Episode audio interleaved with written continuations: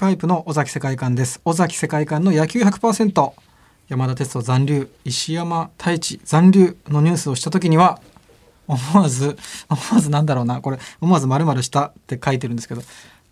今台本そのまま読んじゃったけど。でもあの RCC でカーティストっていうアンガールズのお二人がやっている番組があるんですけど。RCC 中国放送。広島の放送局、はい。そうですそうです。はい。はいそれでゲストで呼んでいただいてその時まとめて収録あったんですけどその時まだ残留ってなってなくてもうどうせ出ていっちゃうんだろうなと思ってたんで 散々もう愚痴を言ってたんですね。もう出ていくつもりで考えてましたみたいな後ろ向きなことばっかりぐだぐだ喋ってたんですけどあの恥ずかしながらあの残留決まったんでそこカットしてくださいってお願いしました。はい。多分今月流れると思うんで今頃流れてる回かもしれないですね。そうなんですね、はい。えーアシスタントは日本放送でスポーツ実況を担当しています、えーアナウンサーの煙山光則です。私聞いた時はいや結構あっさり残留決まったなと思って、そうですよね。結構宣言していろいろあって残ってくれるかなねみたいなイメージだったんで,、そな感じだったんですけど。ヤクルトうまく引き止めたなと思いましたけどね。生涯ヤクルトを宣言してくれたようなものですからね。ね。ねえーはい。えー今日は11月30日という収録ですが、ライアン小川投手がまだ去就が決まってないどうなんでしょうね。流れる頃にはどうなってるのかというのも、録音番組の醍醐味かもしれません。醍醐味。ということで今回のゲストも、えーきっと我々と同じように大喜びされたのかなという、はいえー東京ヤクルトスワローズ施設応援団全国ツバメ軍団の関東ツバメ軍団代表森下正康さんと現場リーダーの木所大輔さんです今回もよろしくお願いしますよろしくお願いいたします。どうもお世話になります。ちなみにお二人はどうでしたか ?FA のその残留の時は。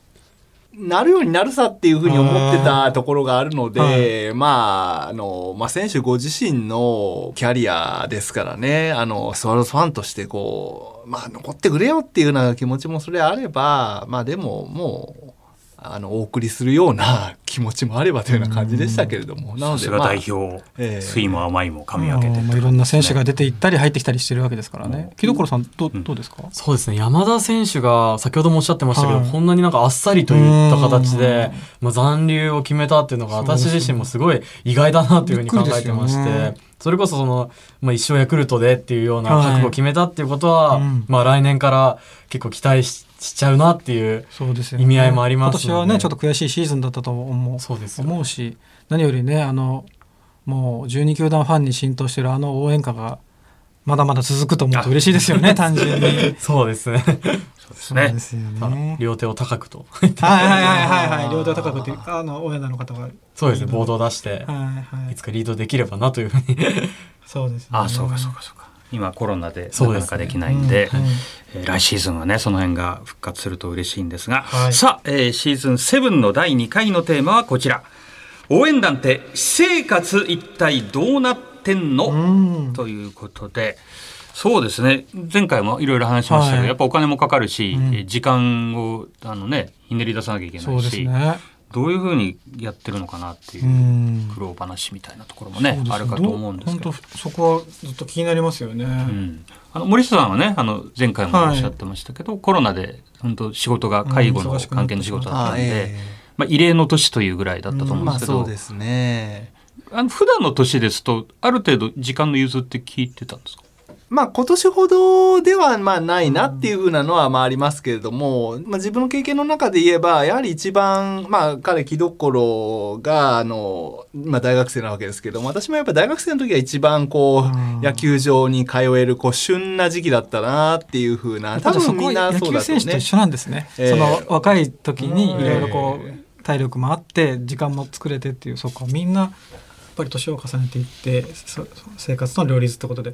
じゃあ主要メンバーって学生さんが多いんですか？学生がまあ中心ではありますね。やっぱり現場にこう早くから出てこれるっていうふうな部分では、そうですね。私も若いうちはもう絶対に就職なんかできないだろうっていうふうに思っていたわけなんですね。こうまあ応援団にもう応援に行かないといけないわけですから。だから大学もこう2回あの行って、1回卒業してからもう1回行ったりとかっていうようなことをして、うんまあ、学生のこう身分をですね、あの、まあ、確保して、あの、あの、野球に行ってたり応援のためにっしてたこというふうなことが、まあ、20代の頃あったんですけれども、でもやっぱり今にして思うと、細くでも長く続けていくっていうふうなことが、まあ何よりかなというふうなところで、えーそういった意味ではですね、あの、まあ学生が中心ではありますけれども、あの、きちんとあの、仕事をしてる団員が、また、あの、途中から野球場に駆けつけて、そんなような形で、あの、はい。時間ができた時にはえーやってるような形ですね。森下さん代表は何年目ですか？95年にあの入らせていただきましたんで、えっと、なので、まあ、26年になりますかね。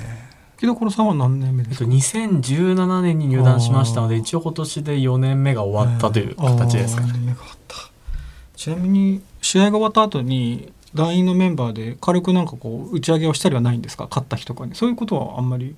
このご時世なので、はい。今年はなかなかできなかったかもしれないですけども、はい。例年であれば例えはば地方からの遠征で誰か来てくれたはいはい時であったり逆にこっちが地方に遠征に行った際にあとはまあ試合後にはいはい。ちょっとまあ飲みに行こうよみたいな流れになるっていうのは結構あるあるのパターンです、えーそれやっぱり勝ち負けに関係なくですか、あもう関係ないですね。あもうあうん。のただ大体この日にっていうふうに決めてうん。その日がもうどんなに大敗しようとあ 強行ですよ。っていうその応援団としてやっぱりその勝ち負けっていうのは引きずれない時もあります？引きずっちゃいけないっていうのは基本的にあるんですか？やっぱり。そうです負ねけてしまもうっても。じもう10時間寝て次の日ちょっと生活したらすぐまた試合だって始まるか。いうふうに考えるとなかなか昨日はああみたいなことをやってるとはい。やっぱねお客さんにもそんな言えないじゃないですか。そうですよね。さすがに。ただそういったまあ負け続けてる時だったらちょっと大切にしていかないといけない意思もあると思うんですけど、はい。ただやっぱり負けを引きずりすぎると、うん。結局こっちもモチベーションを保ちながらね。応援していくことが一番お客さんリードするためにも必要なことだと思うので。毎試合違うお客さん来ますからね。そうですよね。だから昨日はこいつこんなこと言ってたよみたいな、はいはい。はいいうお客さんがいれば、はい。こういう人もいるんだみたいな感じで球場で応援するお客さんもいるので、はい。そういうとこはやっぱ結構引きずってしまうよううなん。シーズンもありますけど、あんまり引きずらない方がいいのかなっていうふうには個人的には思去年の 選手のコメントみたいですヒーローインタビューみたいな。ねいやもう本当切り替えて。はいはいでも本当それはそううん。もう聞いてるとうん。リンクしてる感じしますね。そうですよね。あの野球選手と応援団の方。あと去年の大型連敗の時はどんな感じだったんですか？その応援団全体のムードというか。そうですね。まあ情けないっちゃ情けないかもしれないですけど、はい。結構当たり前みたいな雰囲気になっていた時期はあったかもしれないですよね。はいはい。もう逆にどこまで行くんだみたいな、うん。また今日もねみたいはないニュアンスの言葉は結構飛び交っていたのでそれがいきなりプツンとはい。勝って止まった日には、うん。まあすごい喜ぶっていうよりかは、はい。あとりあえずねみたいな。また次の波はいつ来るんだろうねみたいはいな感じで過ごしてましたね。あーでもそういろんな時期がありますよねやってるとでもそれこそ森下さんが入団された時はもうすごく強い時期でしたよねヤクルトスワローズが。そうですね、まあいやーヤクルトファンで本当に良かったなっていうふうにこう思うと言いますかですね。えーいや95年は日本シリーズで出た時でしたっけ？あのはいオリックスとのあのあイチローがちょうどあのの頃ですよね。オマリーとえーオマリとあの小林の小林14球であったりとかですよね。まああのまあ本当に子供ながらにあの子供ながらというかあのヤクルトファンになった頃なんていうのは、まあまあ周りにそのヤクルトファンの友達なんてこううんいるわけでもなければ、はいは結構僕転校生でいろいろ小学校も何回か変わってるんですけど、ヤクルトファンっていうとすぐ覚えられるんですね。なるほど 名刺代わ他にいないから。だから、まあそんなんであれしてて、もう絶対このチームは優勝しないと思いましたね。もうそれは。だから 4, 4 位になっただけで本当にこんなことがあるのかっていうふうなことでしたよね。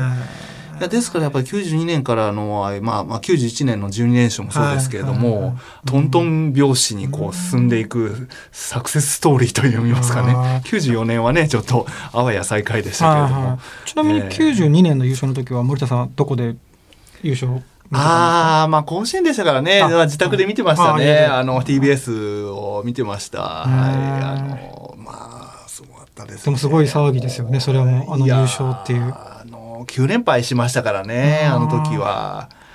もうそれこそあれですよね荒木投手が復活してそう勢いがまた戻ってきたっていう。いう。あのえっ、とね空振り三振にしてっていう風なだったり。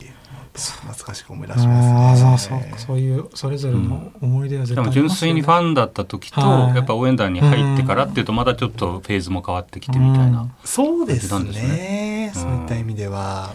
所さんちなみに勉強は大丈夫ですか？大学生で。そうですね。あの私はまあ今大学3年生なんですけども、まあ、大学1年生と2年生の頃は、うん。結構まあ授業びっしりはい。時間割り詰めて、その代わりにまあ応援団の野球もちょっと授業と被る日は、はい。なまあいけませんみたいなスタンスで続けていたので、大学の方の単位も取りながら、まあ、野球も年間120ぐらいい。いけるようなスタイルで行ってたの両で立して。なんとか勉強の方は大丈夫かなと思ってたんですけど、今年になったあのオンラインの授業っていうのがまた流行りだしたじゃないですか、はいはい。そうあのオンラインだと自分の好きなタイミングで受けれる授業とかが出てくるのでうん。それだと本当になんか野球が今日試合あったら、はい。あもう帰ってきたらでいいやみたいなもうスタンスで受けちゃうので、はいはい。それもうそれで帰ってくると結局寝ちゃうみたいなで、うん。明日からやっぱ大阪行かないとみたいな 感じで結局提出日切れるみたいな、はいはいそういうなんか悪循環をちょっと一度起こしてしまったあのでコロナになってコロナ禍になってからの方が逆になんか学校に行く習慣がなくなったのでその分気が緩んでしまうっていうのはありますね。ちなみにその大学の友達を神宮に呼んだりはあるんですか？あ一度あのゼミの先生とゼミの、ゼミ生の人をはい。一度ご招待させていただきましてでしかも応援団の目の前の席を、はいはい。はい普通だったらなんか外野 A 指定とか、はいはい。背もたれ付きのちょっと静かなところにはい。撮ると思うんですけど、まあ、私は応援団なのでって言って、もうど真ん中に置いて何も知らない人を。ああそうですか。は僕一個気になってて、いあの最近神宮の帰り道とかだと、ヤクルトのあのユニフォーム着た、うん。えー女性と、うん。カープのユニフォーム着た男性、うん。うん違うチームを応援してるカップル結構とちょくちょく見るんですよ。でもお二人ぐらいの熱があるとその恋愛対象が例えば巨人ファンとかうん。だとこう成り立たないのかなとその辺はどうなのかなと思って。そうですね。まあやはりまあ基本的にはそのまあオレンジ色とか黄色とかっていうふうなのはもう常にまあこれも黄色ですけれども。マイクのカバーもマイクのカバーが黄色。常にこうあの遠ざけてますね。そういう色彩は、ええあの木所さんのねマイクのカバーが一応緑ですからね。一番適しています、はいはいはい。これは赤だし。ああ大崎さんは赤。さん紫ですね。紫はないですよね。なんでしょうね。ちょっとオリックスっぽいその赤っていうんでは、こうスワロあそうかそうか。ーズの我々がなぜ赤シャツかっていうと、はいはい応援団分かるのかっていうと、はい。やはりもともとあのその三系アトムズの頃に先にこう赤をまあ採用はしてるんですね。で広島カープっていうのはその時はあの、えー、コンっていうのかな？うん。こういわゆる、えあそうか途中から赤になったのでか。もね。で。でルーツ監督になってからあのその、まあ、赤を採用してるっていうふうなのがあるのでまあ基本的には我々の方が先なんですけど、赤についてはですね。赤はだよ。今 ちょっと話しましたけど赤傘問題はどうなんですか？あ赤傘、あ、えーあれ広島カープの応援団がはい。赤い傘を振るというやつですね。東京本まあ親父さんが生きていらっしゃった頃まあまあやらせてやればぐらいに言うと思いますけどね。別に。あのそれでなんかこうとやかくああでもないこうでもないって言ったって。あもうね我々のもんだとかって言ったら、ーはいはい。まあ、それこそ東京温度も諸説あって、はい。例えば東京スタジアムの、あいわゆる、まあ、毎日オリオンズの方が先に始まったなんていうふうなこととかってまあもういろいろ繰り返せばきりがない話でですね。もう出自とかっていうふうははいないことが。はい。あー確かにそうか。もうやらしてやればいいんだよって一言で終わりまあ、だあろの親父はそ親さんはそう言うと思いますけどねただまあ 今のもう当然ファンのファンの方の受け取り方はそれぞれでしょうかうっていうら、うん。うん、何を言うかというふうな人もいらっしゃるかもしれませんしそうしたら申し訳ありませんという感じなんですけど。それで言うともうそ少し気になることがあるんですけどあの他球団の応援団の方との交流ってあるんですか？そうですね、私は実はあのもともとあの高校の同級生が、はい。あのベイスターズの応援団をちょうど同じ時期にあの始めたんです。高校3年生の時にあの、まあ、彼がその応援団をあの入るっていうから、あうん。そんな熱い思いだったら俺もやらないとと思ったようなことがちょっと背中を押すきっかけになったりとかっていう、まあ、そんなのがあったりそういう個人的なつながりもあれば、あのまあ、団体同士の交流もあったりとかってね。エール交換ってやってないですか？あの去年とかは。こ今は無理でしょうけど。まあ、そうですね。最近は行っていないっていう形ですか,、なんか交流戦の最後にやるような印象があったんですけど神宮とかでも相手のそうで。すね。パ・リーグのチームと。2010何年ぐらいまででしたっけ？4年とか5年ぐらいまではうん。それぐらいまででもしばらくってましたってなかったもう終わってたんですね。エール交換も、まあ、あの、まあ、ノーサイドっていう考え方もあるとは思うんですが、まあ、一方でその、応援団によって考え方も様々かなっていうふうな、いやいや、そういうふうな、あんま慣れ合いじゃないかっていうふうな、うんあの、まあ、考えがあるようはいはいはなところもあったりもしますから、そこはじゃあ団員によっても考え方も様々だったりします、ね。同じつばめ軍団の中でもややろうって人といややらない方がって分かれたりもするね。うんそうですね。ファンの皆さん、ね、我々も、まあ、一ファンとして、はい様々かなとは思いますね。なるほど。なんか木所さんがね、はいカープ女子とか好きになってねはい。はいそれ気づかれたらやばいとかそういうのがあったら面白いななんて思ったんですよ あ裏で裏で内緒で付絶き合って対バレちゃいもけないうスキャンダルですよ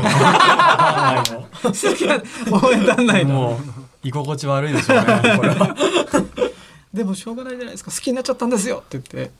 ねロミロミジリみたいな。感じでまあそれぐらいの熱意のある相手がいるならばまあこっちも幸せですけど。でも野球がまあ興味あるぐらいの人であればまあ個人的には嬉しいかなっていう。私の前でスクワットしてよとかって絶対それはできないみたいな感じの。ね恋愛農園だけはできない。そんなだけはできないよ。ただ傘は持ってるっていう。ね共通点。この赤い傘を受け取ってとかって言われて。複雑ですね。まだ何があるか分かんないですもんね。ねえーまだまだお話聞きたいところですが、尾崎さんお時間になりました、また次回ということで。はい、えー、グリーンパイプ尾崎世界観の野球100%エンディングのお時間ですさあ次回は12月23日の水曜日の、えー正午に配信予定となっております、はい。えー関東燕軍団の森下代表と現場リーダーの木所さんに今度はちょっと応援歌の話なんかもねお、えー聞いてみたいと思います、はい。グリーンパイプ尾崎世界観と。日本放送煙山光則でした